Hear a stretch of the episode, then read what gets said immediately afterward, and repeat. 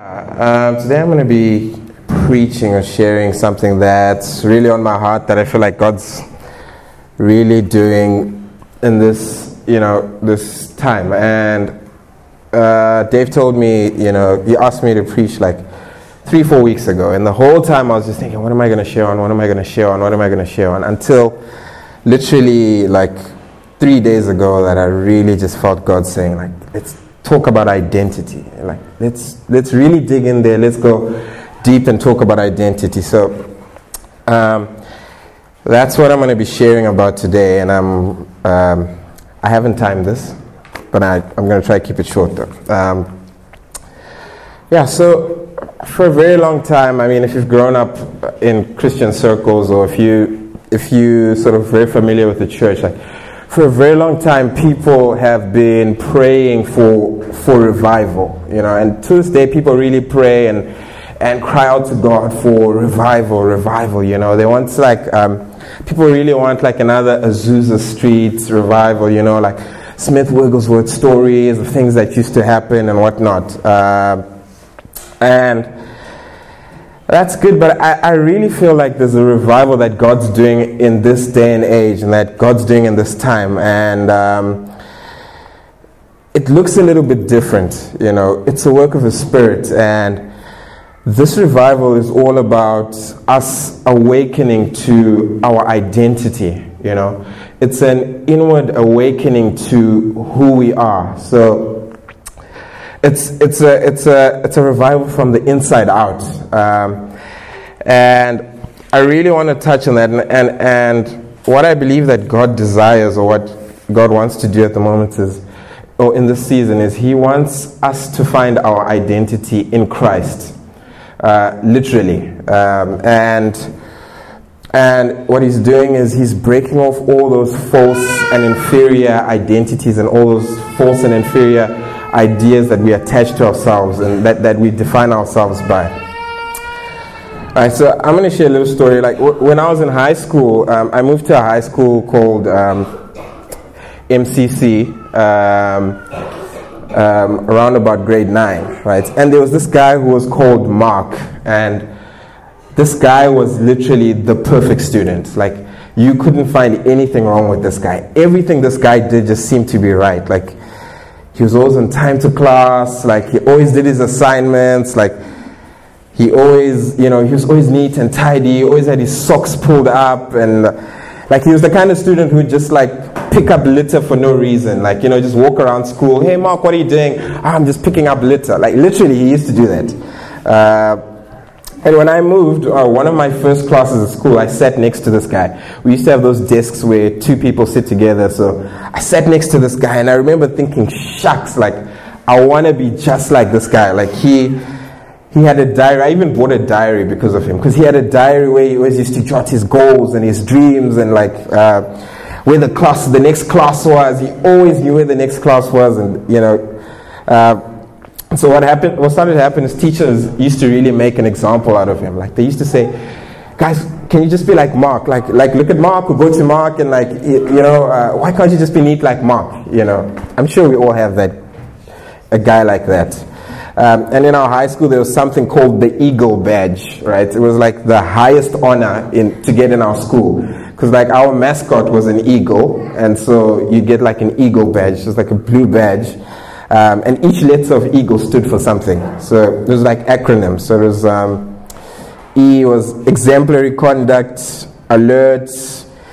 That was A. G is groomed. L is light shining. E is erect posture. It's like the lamest thing, but we all wanted it. Like if you got the eagle badge, we were all like, what? And in a school of like 600 people, only three kids had the eagle badge, and he was one of them. Um, but uh, what happened? And so he was like such a great guy. He still is. In fact, he became the head boy. So. Uh, uh, and he was he he became like the the minister of our province for the junior parliament. So you get the kind of guy I'm talking about. Yeah. So, anyways, like he, what what began to happen is a lot of students started like not liking him because he sort of represented for them like this standard or this example that was like too high to get. You know, like he was that that constant reminder of where they fall short and constant reminder of what they can't attain. Right. Um, and I'm sharing this story because a lot of us, well, I can speak for myself, have related to Jesus in this way. You know, um, we have traditionally seen Jesus or understood Jesus as some sort of example that's out there of what we ought to become like, you know. Um, that he's like that role model that's over there, you know, Jesus, the perfect son, and, and we need to become like more and more like Jesus, right? Uh, and the goal is to become closer and closer to that image and more and more like that, right? Um, and to some extent, there is truth in that, but it does not like that, right? Um, and, and I'm going to explain that. Uh, but the whole idea is always to be like, how do you measure your progress as a Christian? Is like you compare yourself to Jesus, right? Like, uh, how's my kindness? How's my humility? How's my generosity? And and if that's not on point, then it's too much of the flesh. Like you need to spend more time in the Word, and you need to spend more time in like prayer or whatever, and, and then you become like more and more like Jesus, right? Um, so what you have is like Jesus there, we here, and there's a disconnect that we are responsible for covering, like that we have to bridge for the rest of our lives, right? Uh, and I definitely had that mentality. Like I definitely struggled with that. Like there's there's a lot of things that I, I really did sincerely that, you know, I just wanted to be like Jesus. You know, I want to be like Christ. Um, and, and so, like, I spent a lot of time prayer and worship and fasting and all of that, and just like, Lord, I just want to be like you. In fact, my favorite song was that song uh, by a very popular band, doesn't matter. But that goes like, Jesus, all I want is to be like you. Like, all I want is to be like you. Like, that was my favorite song for like a year straight. Uh, and by the way, just a quick disclaimer I'm not against like prayer and fasting and worship. Obviously, these are important things. What I'm trying to address is a, is a certain mentality uh, that these are the things that we implement as disciplines to become something, right? Um, in a very like sort of exhausting process. Like it, it really does feel you leave you exhausted and and and and sometimes unfulfilled because you're constantly failing, right? Uh, and and I do think you know that there is a becoming process, but I'm going to explain that. Um, yeah, but I want to share this revelation that God really began to show me a few years ago and just completely, completely changed my life. Like completely changed how I related to God and completely changed like how I saw the Father and how I saw myself. Um, and it's it really comes down to this that you know the gospel has never really been about looking at Jesus and seeing this example of, you know, what I can one day become if I do the right things, you know. The gospel has always been about looking at Jesus, right, and seeing that he actually reveals something about who I am, you know, in this moment. He reveals the truth about who I am right now. Uh, you know, that Jesus didn't come as some sort of far example of what we can become if we do the right things, but that he came as an example that reveals or communicates a truth about us. Um, um, yeah, but it's it's not about it's not about uh, uh, a revelation of seeing Jesus and how do I get there? You know, what do I do to get there? Um, but it's actually discovery of Christ in you, right? Um, and the language of the gospel is not a language of striving and becoming and doing. It's actually a language of rest and a language of discovery and, and adventure. Um, and doing things from a source of a, a very grounded and steady, you know, foundation of who you are. Cool. So I'm just going to read a scripture here. Um, because obviously you got to prove that you're not making stuff up. I'm joking. Uh, but Yeah, I want to read the scripture that I love. It's one of my favorite verses. Um, it's in 2 Corinthians 3, verse 14. It says, But their minds were blinded. For to this day, at the reading of the Old Covenant, the same veil remains. Because only in Christ is it taken away. But to this day, when Moses is read, a veil covers their hearts. But whenever one turns to the Lord, that veil is taken away. Now, the Spirit of the Lord is freedom. I mean, now the Lord is the Spirit, and where the Spirit of the Lord is, there is freedom. Right? And then there's verse 18, which I love, and it says, But we all, with unveiled face, are beholding as in a mirror the glory of the Lord, and are being transformed into the same image from glory to glory.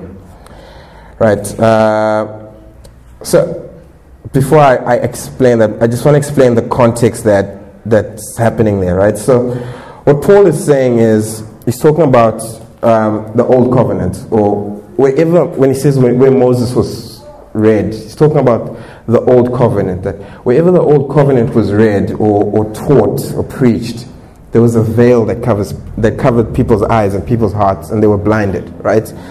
Uh, and what the old covenant represents is the law of your works, your, the law of striving, the, the law of performance, you know. The law that says you are what you do, you know, you are justified before God by your performance and your actions. Right? That, that essentially is what the law is. You want to be right before God, do X, Y, Z. Right? Um, and wherever that message was preached, he even says to this day, where that message is preached, a veil covers people's eyes. Um, and what it means is this, this message and this truth that's in Jesus, right?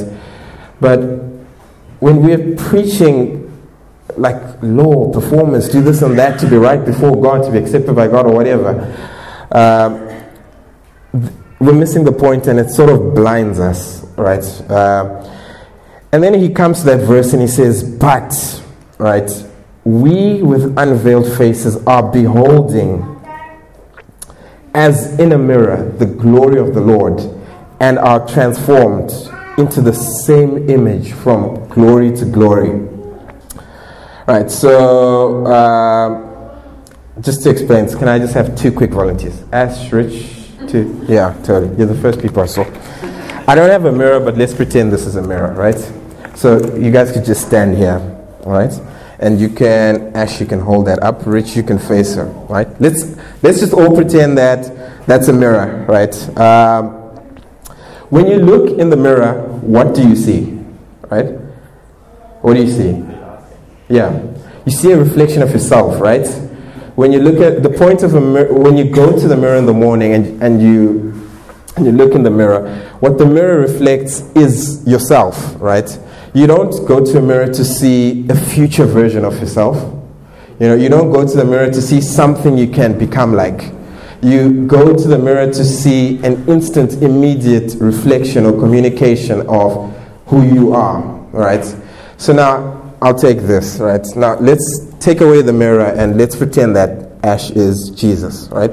And this is Rich. Now, the scripture is saying we behold Christ as in a mirror, right?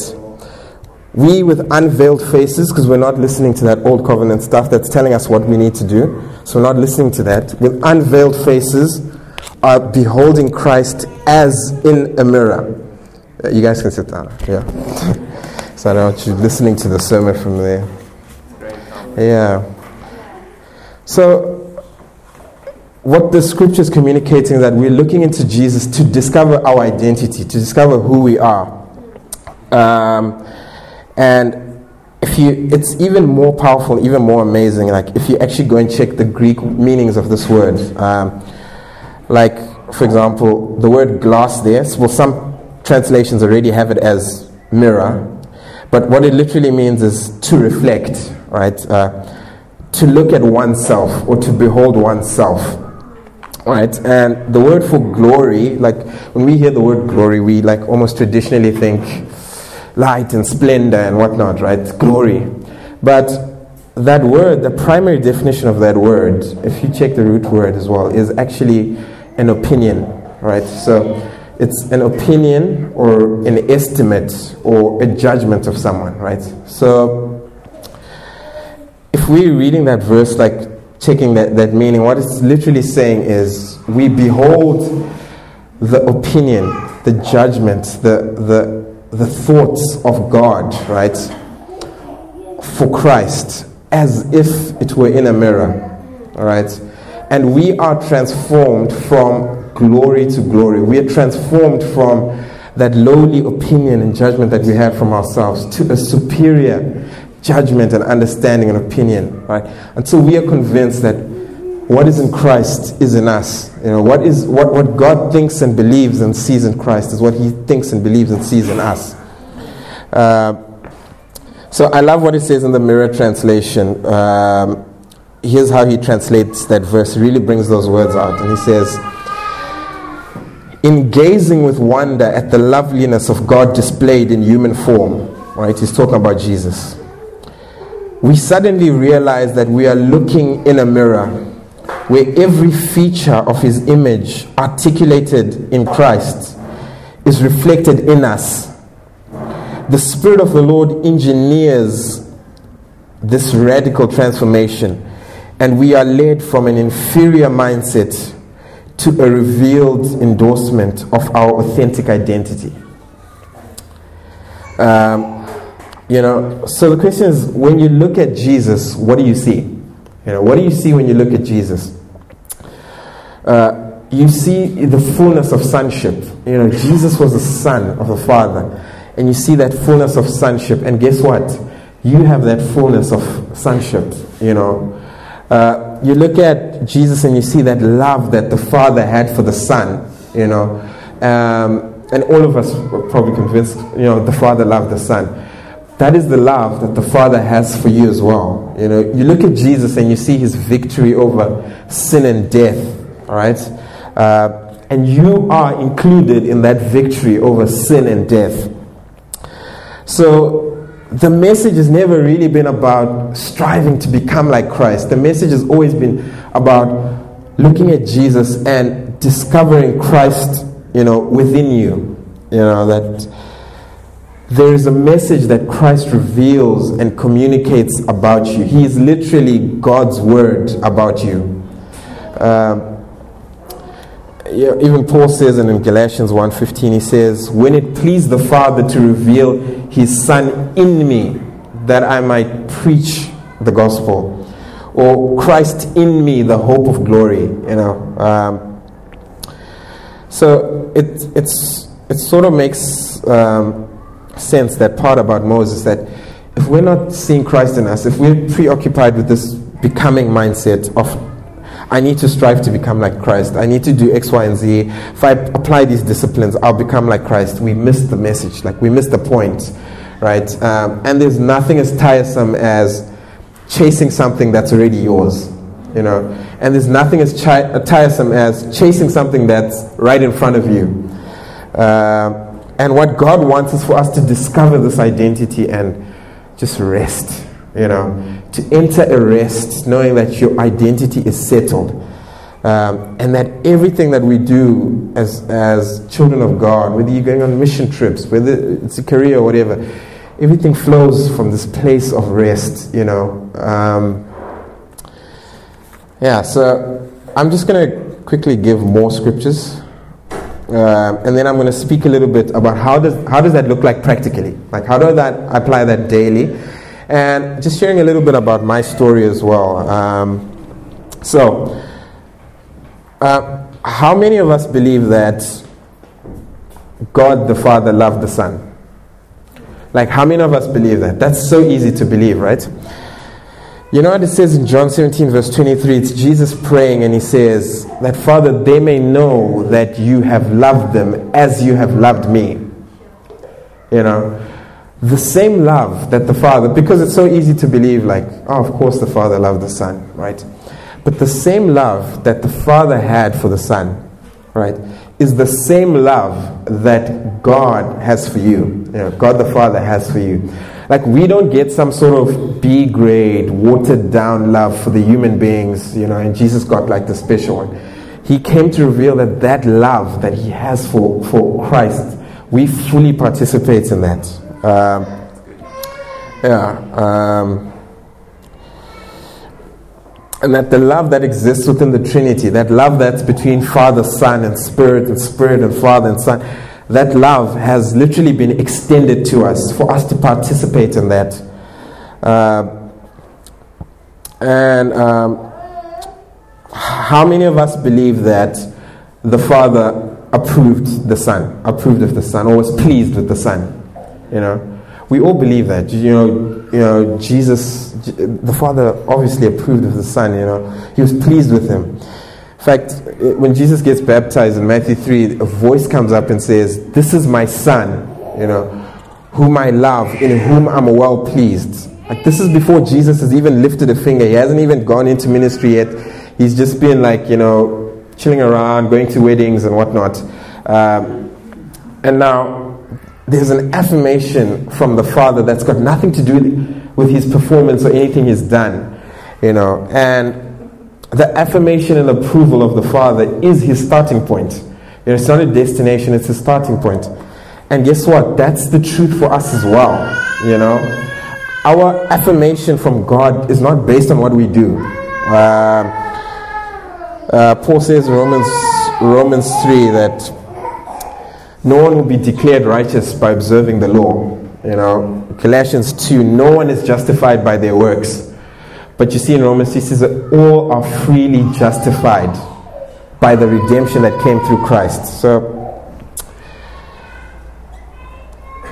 you know, it's like free approval, free affirmation. It's the starting point. Um, last one. How many of us believe that Jesus was victorious on the cross, that he conquered sin and death? You know? Um, well, guess what? Everything about that victory, everything about Jesus conquering sin and death, is, is you are included in that victory. Everything about that relates to you. You know, um, and a lot of us have been exposed. When I say a lot of us, I'm speaking about me personally. Maybe your journey is different. But a lot of us have been exposed to a sort of message that would say something along the lines of, you know, Jesus went on the cross in my place. You know, Jesus went on the cross instead of me. You know, it was supposed to be me, uh, but Jesus went on the cross in my place. Um, and that substitution language of in my place actually robs the power of the cross. And it's not even what Paul preached, you know. What Paul preached is everything that's happening on that cross is happening to you too. You know, you're actually included in that. So if you like read Romans 6, for example, it says that uh, we were crucified with Christ. So Jesus is crucified, and it says for our old natures were crucified with him. You know, uh, Jesus was buried. Paul says we were buried with him. You know, Jesus died. Paul says we're convinced of this. If one died, all died. Um, Jesus rises from the dead, you know, and he sits at the right hand of the Father. And what does that mean? Um, it literally means that Jesus sits with within full proximity of the Father, with full access, you know, in the Trinity. And that is literally the reality for us as well. We have full access, full proximity, you know, full, we're fully grafted into the Father, Son, and Spirit, and we have full access to His presence. And there is no distance and there's no separation. Um, I wrote here the Father, Son, and Spirit are fully accessible and available to you because they are in you and you are in them. Um, you know, the scriptures say you're seated together with Christ in heavenly places. So there's, there's a lot of this, right? Um, and I'm just trying to wrap this up, but the question is actually how do we apply all of this, like, information to our life? How does it look like practically? Like, how, how do I apply this daily? Uh, and what I'm trying to say is, Jesus is so much more than just a mere reference and a mere example of what we can become. You know, the intention was never, here's Jesus, you know, guys, be like him and the world will be okay. Peace. I'm out. You know, figure it out. That, that, that was never the intention. There is, there is a truth and there is a word that Jesus Christ comes to communicate about us, you know, that He reveals about us, that when we look at it, you know, we, we discover that truth. If you look into the eyes of Jesus, there, there's something He has to say about you, there's something He communicates to you. And that is that you're a son and you're a daughter of God. You know, you are the image and likeness of the Father. You are eternally loved. You are eternally embraced, eternally grafted into the Godhead, into the Trinity. You know, that He is in you and you are in Him. Um, and the point is this. Uh, when I started about this, I said there's a revival that God's doing where He's awakening us to identity, you know, to who we truly are. And the point is this what Jesus communicates and reveals about us is the truest, most authentic, most reliable reference of who we are, you know.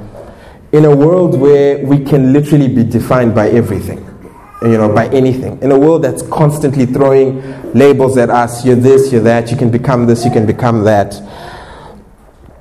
In a world that, you know, that's that, that you can be defined by your career, your job, your financial position, your bank balance, your gender, your achievements, your failure to achieve certain achievements, you know. Um, Christ literally becomes the most authentic, most real reference for ourselves for who we are. Jesus is the answer to humanity's identity crisis. You know, he is the answer to that question because everybody walks around with that question who am I? You know, like what defines me? He literally comes in the middle of a chaotic world, you know, where everything is flying around and nothing is constant, a world full of uncertainties, you know um, where where things are flying around and we're just trying to grab like who am I? Just give me something, you know.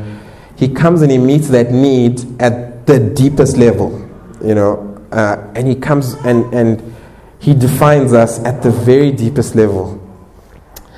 And this is what he reveals that you're not what you do. You know, you are not what you do. You're not your achievements. You're not your failures.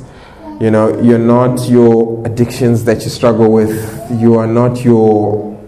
You're not. For some people, we get defined by experiences we had. You know, something happened to you when you were young, and that thing haunts you.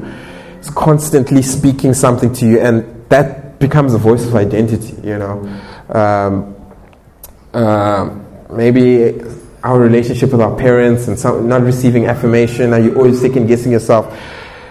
Literally, the list is endless. There, you can be defined by literally anything in this world, and that's why a lot of us really struggle because like everything is like shifting, and it can even be a good thing. Like you can be, you can be, say, you're a doctor, right, and you are, you are really good at what you do, and you walk around and you de- you derive a sense of, man, like I'm I'm good at what I do, you know. I'm A, but the the problem with being defined by something like that is when you have a good day, you're up. When you have a bad day, you're down. Because you're defined by this thing that's constantly shifting, constantly shaking. Um, and, and that's what Christ's come to set us free from, to give us a really true understanding of who we are. You know, um, and that we are not defined by the external things that happen around us. You know, um, so one of my favorite verses is 2 Corinthians 5, where Jesus says, Therefore we know no man by external appearance. We know no man by outward appearance. Because whatever's outside doesn't define you. You know. Um, another scripture says, There is neither Jew nor Gentile, slave nor free, um, um, male nor female. Literally, it says that. Uh, and what he's talking about there is like, you're not defined by what's on the outside of you you know. Um, yeah. Um,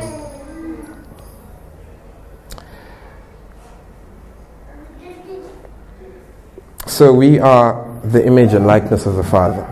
You know, we are loved with a furious and an intense love. You know, um, we are approved, and He is pleased with us. He finds pleasure and delight in us because of our sonship, not because of what we do. You know, just like you enjoy your child because they came from you. you know. Um, they can do stuff that makes you happy. But ultimately, the reason you enjoy them is because they're your offspring, they come from you. Uh, and that's what it's like with the Father. And any identity that we latch onto, other than that, is inferior. Like, even if it's like a good one, you know, any identity that we, we hold on for ourselves that's, that isn't Christ is, is actually settling for less. And eventually, eventually will make you sort of crumble or will fail. The foundations of that will fail. And what Holy Spirit is doing in this time is He's really bringing back that foundation that we are strongly defined by our sonship, you know. Um, and that we enter a rest from that because it brings you an incredible amount of rest. Uh, and that's something I've struggled with. I work with a lot of guys like Trotsky and Jason and Gaz and whatnot. And it's a constant struggle. I mean, I, have always struggled with like identifying with my achievements, you know. Um, so when I'm ach- when I feel like I'm achieving a lot of stuff, like I feel good about myself, or like I walk with my chest high, you know, doing well, man. Boy's doing well. But um, when things are going bad, that's the problem. It's like, oh, like it crumbles, you know. Um, I mean, I, I went to a high school, right? So uh, my, my, my parents sent me to a really strict high school for like two years. Um, and they just wanted us to learn a sense of responsibility. But this high school used to do this thing where at the end of the semester they announced the top 10 students in the stream and they announced the bottom five students. And you had to stand up, like in front of the whole school, like, this is the top 10, blah, blah. Because they were so academically driven and they're like, they're like, if you if you're in the bottom five next semester you're not gonna want to stand up so you're gonna work hard anyway so i've always had this sense and this like being terrified of like geez i don't want to be average like i, I need to achieve um, i'm not saying the school did that like that was already there and that school pretty much perpetuated that. And even going to university, like my grades, like you know, just being defined, I want to do well in class. Um, and and even it even creeps up in you like in business, like when you're doing well in business, like you feel good, right? Um, feeling good is like not a bad thing. Of course, you feel good when things are going well, right? That's normal. It's identity. Like if that's your identity, that becomes a problem. Um, and and there was a time when like I literally struggled because as you know for most of us or most of the people done businesses it's really difficult in the beginning and it's really like inconsistent sometimes and just constantly finding myself feeling down like oh my goodness like workers are calling you like is there any work for us and you're like no no no there's going to be work soon and your phone hasn't like buzzed in days you know and it's like this constant like up and down and it's like you like and then, I, I, like, I just started speaking to God, like, why is this this roller coaster? Is it possible to attain a consistency regardless of what's around you? And that's exactly what Holy Spirit wants us wants to do, you know. And and He wants to free us from that exhaustion of of over identifying or, or, finding identity in freer things and bring us into fullness of sonship. Um, and um, yeah, I want to end now, but I want to share the story. I scratched it out, but I want to share it. Um, when I was in when I was in high school, like back in my hectic fundamental days, there's this guy who came to us and he said to us, um, and the reason I'm telling the story is to, when I say like doing things out of the rest of sonship, I want to give an example of what that means. So this guy came to us and he's like, um, he's like, you got to preach to one soul a day. You know, people are people are going to hell. People are dying without knowing Jesus. You can't go to bed until you've preached to one soul a day. You know, and I remember like walking away from there feeling terrified. Like shucks, like I need to preach to at least one person a day. You know, uh, and and obviously like it was really based in some sort of like reward system of feeling good like um, let's get people, you know. So now, like you're meeting someone, are you saved, brother? Uh, you know, just pray this prayer. I believe in my heart, like the Lord's my savior, blah blah blah. like ten seconds, you're done. okay, we got one, you know. Um, and it's like a hit and run evangelism, a hit and run Christianity. Um, but when I really began to understand, and God started doing this work of sonship in me, you know, understanding my value, understanding my identity, understanding how He sees me, my approach to preaching the gospel and and you know communicating to people about Jesus completely changed. Because first and foremost, I'm not coming to sort of hit and run, get you in, you know. That's me projecting my fears onto you. But what happens is you, you're so at rest and so anchored in, in your identity and who you are in Christ. And all of a sudden, that frees up so much capacity because you're no longer like just, just looking at yourself and, you know, but you enter a rest and frees up so much capacity. All of a sudden now you can actually raise your head and like look at people and, and you look at them and what you see is value, you know. Like you see, shucks, there are people out there who are loved with a furious, intense love, you know, who, who are the image and likeness of God and they don't even know it, you know. And so now the motivation isn't, I need to capture one. The motivation is, shucks, there's this good news, you know. Do you know about it? Do you have a clue? And it's not necessarily preaching on a pulpit. Like, it's funny, the opportunities just start presenting themselves. Like, I have preached to people, I hate using the word preached. I have had discussions with people about Jesus and uh, more by accident when I wasn't trying than I did back when I was trying to reach one a day. You know, and it comes from this effortless place of rest. Like, my brother, who we never speak about God with, would come to me and he'd be like, hey, what do you think about this? I'm really struggling with this. Um, and immediately, like, there's, a, there's an excitement to be like, hey, bro, do you know, do you know how loved you are? Do you know that God is, you know, is pleased with who you are? Um, yeah, so that's that. Um, and just want to pray for us quickly because I really believe this is something that it's uh, something that's very much on an individual level. But I feel like what God's doing in this time is He wants to set us free from every inferior definition of ourselves that we have settled for. Like every inferior reference and every inferior voice, you know, that communicates to us who we are that isn't true. Um, yeah, so I'm just going to ask us to close our eyes quickly.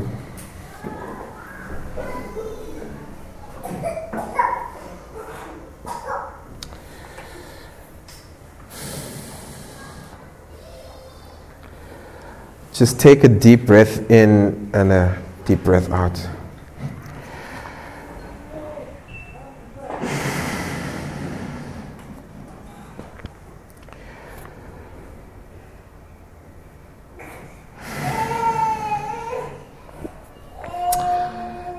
And just allow Holy Spirit to show you those areas, those voices where you derive your sense of identity and your sense of value and your sense of being and your sense of importance.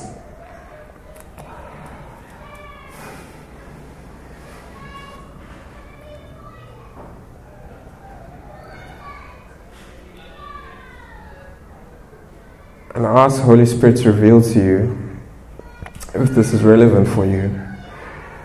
What experience or, or what thing do you have that, or, or have you experienced that communicates to you that's constantly haunting you?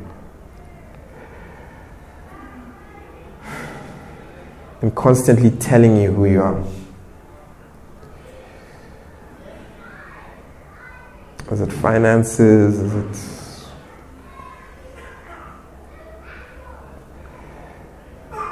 career? Is it whatever it is? And as you think of these things, just take a deep breath in and a deep breath out.